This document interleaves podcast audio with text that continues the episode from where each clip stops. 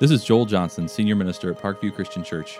I want to thank you for listening to our sermons online. If you have any questions, feel free to contact me by email at joeljohnson at parkviewfinley.org. I love, still love watching it, and when I get a chance, I play softball uh, any opportunity I get. Um, and so, growing up, I played all the way through grade school, and when we weren't playing on, in the rec leagues, we were playing at home. We had the biggest yard in our neighborhood. All the neighborhood guys would come over, and we would play literally sun up to sundown, so we couldn't see the ball anymore. And my dad uh, always told us to practice like you're going to play.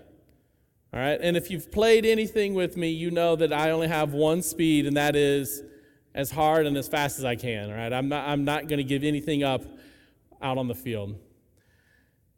And so, because we were homeschooled, we didn't get to play baseball in middle school or high school. So, we got to play on the church's softball team with my dad, which was a lot of fun. So, there's my dad and me and my two younger brothers. So, there's four of us on this team.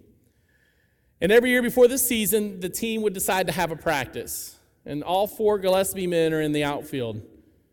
And we are diving and running and rolling and doing everything we can to catch every single ball that is hit in the air. And people would just look at us and laugh, like, what is wrong with you guys? Right? We played practice like the season was on the line or that practice was going to end if we didn't somehow get to this ball. And that was the furthest thing from the truth, right? But we were taught you practice like you're going to play. And if I'm going to do that during the game, I'm going to do it during practice. And so this morning we're going to be sharing Philippians chapter 4. And I particularly like what we're going to be talking about this morning because to me, I think it's a blueprint on how we're supposed to live our lives, how we're supposed to practice for the things that are going to come up in life. It's a blueprint, principles that we need to have in our life, things that we need to put into practice so that when things happen in life, when the good times are here, when the bad times are here, we are fully prepared to be a light in the world around us, to share Christ with everybody through our life, and they see Him in us by the way we live. But before we get into Philippians chapter 4, I want to give some background on the writer of Philippians chapter 4, and that's Paul. And Paul spent his early life as a Pharisee, studying Scripture. And according to his interpretation of Scripture at the time, anybody who opposed God was a threat, a threat that needed to be eliminated. And so Paul saw Christianity and Christ's followers as the enemy. And he did everything he could to put a stop to Christianity. He sees it spreading all over the world and he says, No, not underneath my watch. And so he's going everywhere he can to imprison Christians or to have them killed. And so he's sent to Damascus to go remove Christians from that area because it's growing. And on his way, he has this encounter with Jesus. A bright light comes and he speaks to him and he says, Paul, why are you persecuting me? Why are you trying to put a stop to something that God has ordained? And it's in that moment that Paul changes. He realizes Jesus is God's son that Christianity is the right path, that this is what God intends. And from that moment on, he gives his life to spreading Christianity, to planting as many churches as he can all over the world. So, Paul's plan was to go travel to a city, meet people there, tell them about Jesus, baptize them, put them in groups, form churches. And from those groups of people, he began to put leaders into place knowing that someday he's going to go to another city and do it all over again, and he needs people here to lead the church, to guide them in truth. And so that's what Paul begins to do. He goes from city to city, spreading the message of Christ to the world. And he's successful. He's doing amazing work. And the people that he used to associate with, the Pharisees, now see Paul as a threat that needs to be dealt with that needs to be stopped. And so they have him thrown in prison. And while he's in prison, they're even coming up with a plot to kill him as soon as he gets out of prison, right? And Paul's aware of their plot to kill him. And I can't imagine being in Paul's shoes, sitting in prison. You've got this mission from God that you've been going out and you've been doing, and you're seeing such great success. And now you're sitting in prison, unable to go and to travel, unable to go and to tell people about the good news of Jesus. You're stuck, alone, scared. And maybe we've not faced exactly what Paul's up against here, but in our lives, we've had those same feelings of being stuck, being feeling alone, afraid, not sure that if God's really behind what we're doing anymore. But Paul does something here that we need to pay attention to. He gives his situation to God. He's not sure what to do next, but he gives it to God and then he gets creative. He begins to write letters to all those churches that he had visited. And he begins to, to use the scripture and the Bible that he understands to tell them here's how you live a Christian life. Or here are the issues that you guys are dealing with. You're facing these problems, so let me tell you what the Bible says on how to deal with these issues. He's using the Bible and Scripture and these letters to help correct people, to train them, to spread the message of Jesus to the world around him. Now, I'm confident that if Paul would have never been put in prison, he would have continued to be a successful missionary and spreading the gospel all over the world. And his legacy from those mission trips would have outlasted his lifetime. It would have been a legacy that carried on for a while, but eventually, I think that legacy would have faded. But what he got while he was in prison and letting God have his circumstances and working through Paul and his situation, his legacy carries on today. See, the New Testament is written, and most of the New Testament is the letters that Paul wrote to those churches and to those Christians and those individuals. And to this very day, Paul's words are still changing lives. The words that he, writ, he wrote to those people are still bringing people to Jesus every single day. 2,000 years later, over 2,000 years later, his message his impact is still being felt on the world today. And that's an amazing thing.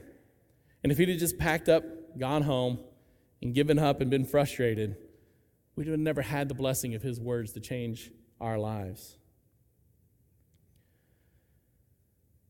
But one of the first things up, and I think Paul gives us kind of a blueprint on how to do this, what we need to do in our lives so that we can make a similar impact, something that's going to last past our lifetime and change the world around us.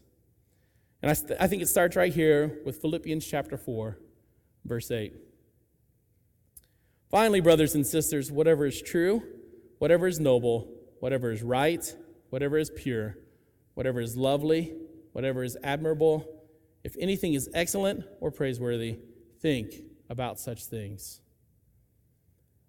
As followers of Christ, we need to know what is true, what is noble, what is right, what is pure, what is lovely, what is admirable, what is excellent and praiseworthy. We have to know what those things are.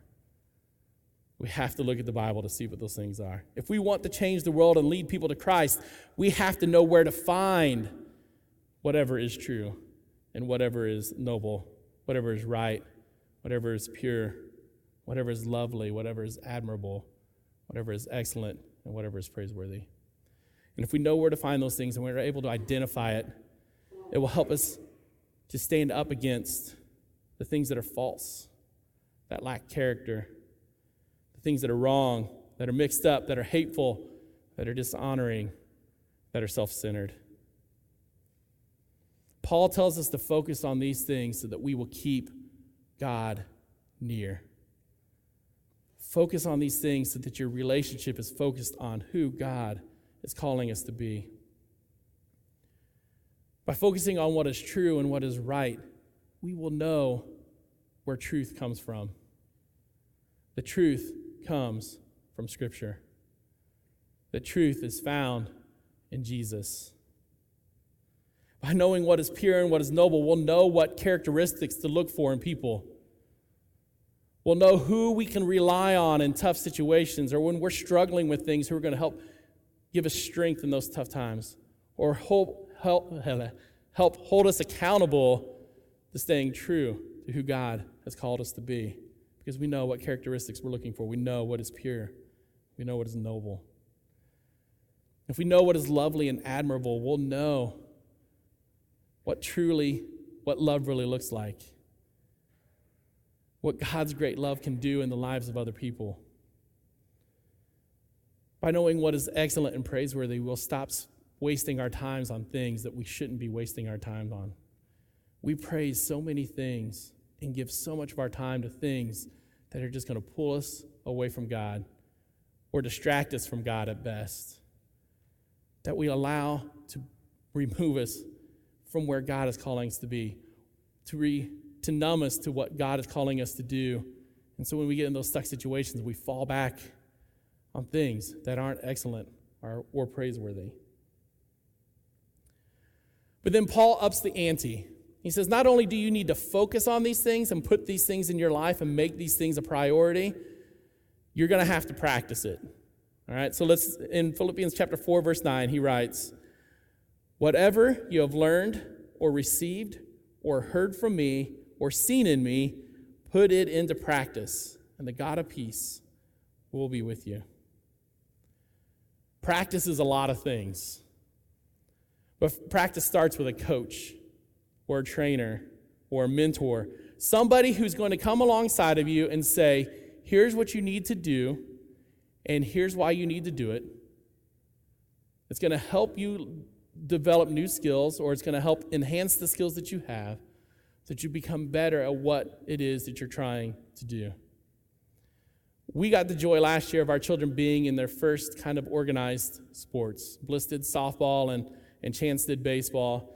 And even though we had played catch in the backyard and I had tried my best to get them prepared for the season, they had no idea what it meant to work on a team.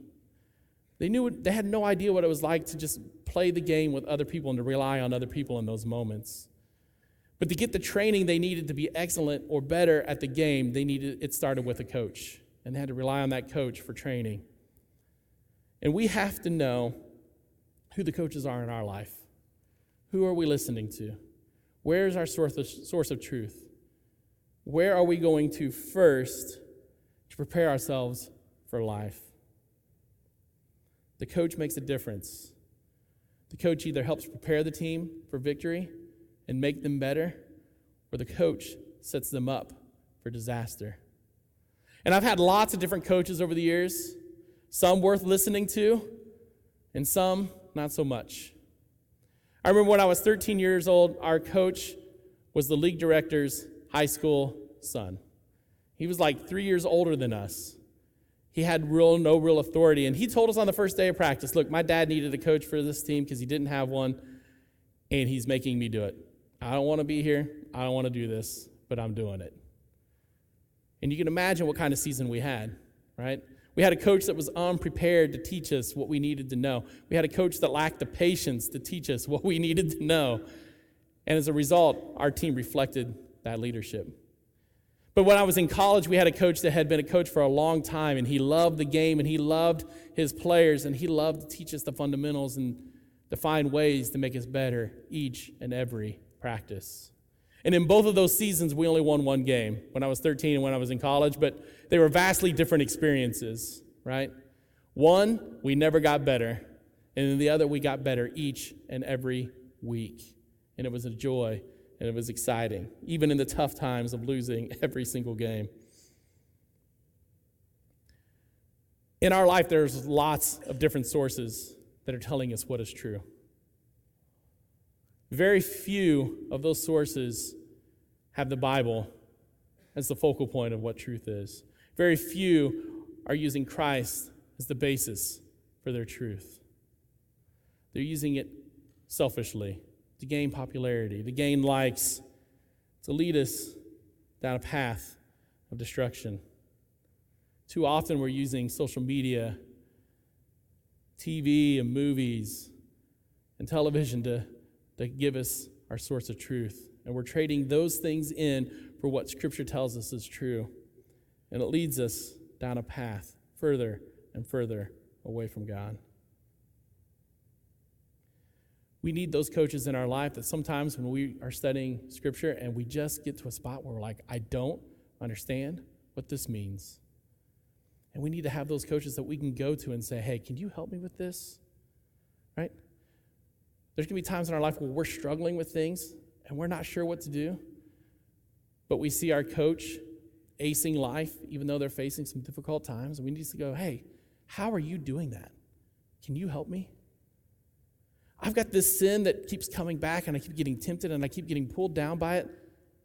Can you help me? Can you help hold me accountable so I can become strong in this area? We need to be seeking out those people in our life and we need to be listening to them. We need to be learning from them so that we can put those things into practice in our own life. The people we need to be looking out for, are the people that we see God in. We see God in their life. It's people who live a life that is consistent with the life of Christ. It's people who show patience with people that are really hard to have patience with. It's people who love people who don't love them back, but they love them unconditionally because that is who God and Christ has called us to be. It's people who aren't pretending to be perfect. Rather, they're going to tell you, I'm not perfect. But you're going to see in their life, yeah, they're not perfect, but they are doing their absolute very best every single day to live a life that honors Christ. It's the people that we see have peace and understanding in the toughest times of their life. Again, it's the people that we're like, I, I want what they have. I don't understand how they do that, and they can help me through that. And unfortunately, we see more and more people trading in biblical truth and biblical coaching for what the world would call coaching, for what the world says is right. And they're turning their backs on Christ and moving away from Him. And the thing about practice is, it's rarely fun. It, most people don't like to have practice. Me and my brother Jason loved to practice because we knew it was going to make us better, or at least as good as we could get. Now, my youngest brother was a natural. He was phenomenal at sports, but he hated practice. He would never warm up before a game. He'd just roll up, hit lead off, get on base, steal a couple bases, and just dominate the game, be an all star every single year, but refuse to practice. Just was a natural at it. And in our lives, we need lots of practice. I remember when I was 10, and our coach thought that we were a World Series caliber team. Like we were going to take it all if we just practiced hard enough. And so he had a practice set up at like 8 o'clock at night in the middle of the summer under the lights, and it poured down rain for two hours. Just poured. And we never threw a baseball, we never lifted a bat, we never even put our gloves on. We just ran sprints in the rain for two hours as a group of 10 year olds. In college, you know, the season starts in February, and so you're playing it or you're practicing in some pretty poor conditions. And our coach had this, uh, this little drill that he loved to do after about two and a half hours of practice. And we played on our, we practiced a lot on our college gym floor. And his drill was to throw cat corner across the gym at him. But you couldn't have like a loop in your throw. It had to be straight and it had to be hard. And if he had to move his glove to catch the ball or move his feet to catch the ball, you had to do 15 push ups. And about two and a half hours in, there's nothing left in my arm. I don't have anything left to get this ball that hard across the gym. But the thought of having to do a push up or 15 of them was more painful than actually trying to get the ball across. So I will gladly try to do everything I can to get this thing accurately across the floor. And none of that stuff was fun, but all that stuff made us better and made us more prepared for the game. It gave us a better understanding of what we were capable of. It showed us what we could actually push past the pain. We could push past this bit of practice to get to the game and realize how that helped. And Paul's saying, put these things into practice. It's not going to be fun, it's not going to be easy, it might be pretty painful, but with God, we can push through it. We can push past that pain and we'll see the benefits of putting these things into our life and practicing them. And the unfortunate thing about life is we actually don't get practice, right? We just have to prepare. Life is going to come when life is going to come, and we're not going to know when it's going to come, and we're not going to have time to set aside to say, well, I know in a week that this thing's this bad thing's going to happen, so I'm going to get everything ready now that I can to face it, right? Life doesn't work that way. We've got to put these things as regular aspects of our life, focusing on these things and putting them into practice so that when those times come, it's instinct. We know exactly what we're going to do, we know exactly where to go for strength and who we're going to rely on. We need to give those things to God so He can work through them and through us to show the world His great love. And so I want to wrap up uh, our, our look at Philippians chapter 4 with verses 11 through 13. I'm not saying this because I am in need, for I have learned to be content, whatever the circumstances. I know what it is to be in need, and I know what it is to have plenty. I have learned the secret of being content in any and every situation, whether well fed or hungry, whether living in plenty or in want. I can do all of this through him who gives me strength. And I think this passage is important because I think in this moment, Paul is redefining what contentment is, what a happy life looks like. When we look at Paul's life, he's not experiencing joy. He's not experiencing the kind of success that he thinks he should be experiencing. He's not even experiencing success that he'll even actually see in his lifetime. But yet he's saying, I know what it is to be content in all situations. It's not about the places we find ourselves. It's not about the circumstances we're living in. It's not about the highs or the lows. It's not about the good or the bad. Peace and contentment come from living for God, understanding who He's calling us to be. It's about going where He's calling us to go, whether we have plenty or we don't have anything, whether life is going well or life is going poorly. Being content is found in living our lives for Christ, doing what He's called us to do, being who He's called us to be. So, where do you find your contentment? When life gets tough, where are you going? Who are you turning to? What are you turning to? And are those things or are those people going to give you the contentment you need? Are they going to give you strength and peace and understanding? When things get tough, does your relationship with God get closer or does it wane and get weaker? Where's your contentment? That's our goal. Is to redefine contentment. To understand what it means to live for God. To give him our lives, to give him our highs and our lows, our ups and our downs, to give him everything and to say, It's yours work through it and work through me so that I can be a light to this world, so that I can share the good news of Christ to the world around me, so that I can change the world for you.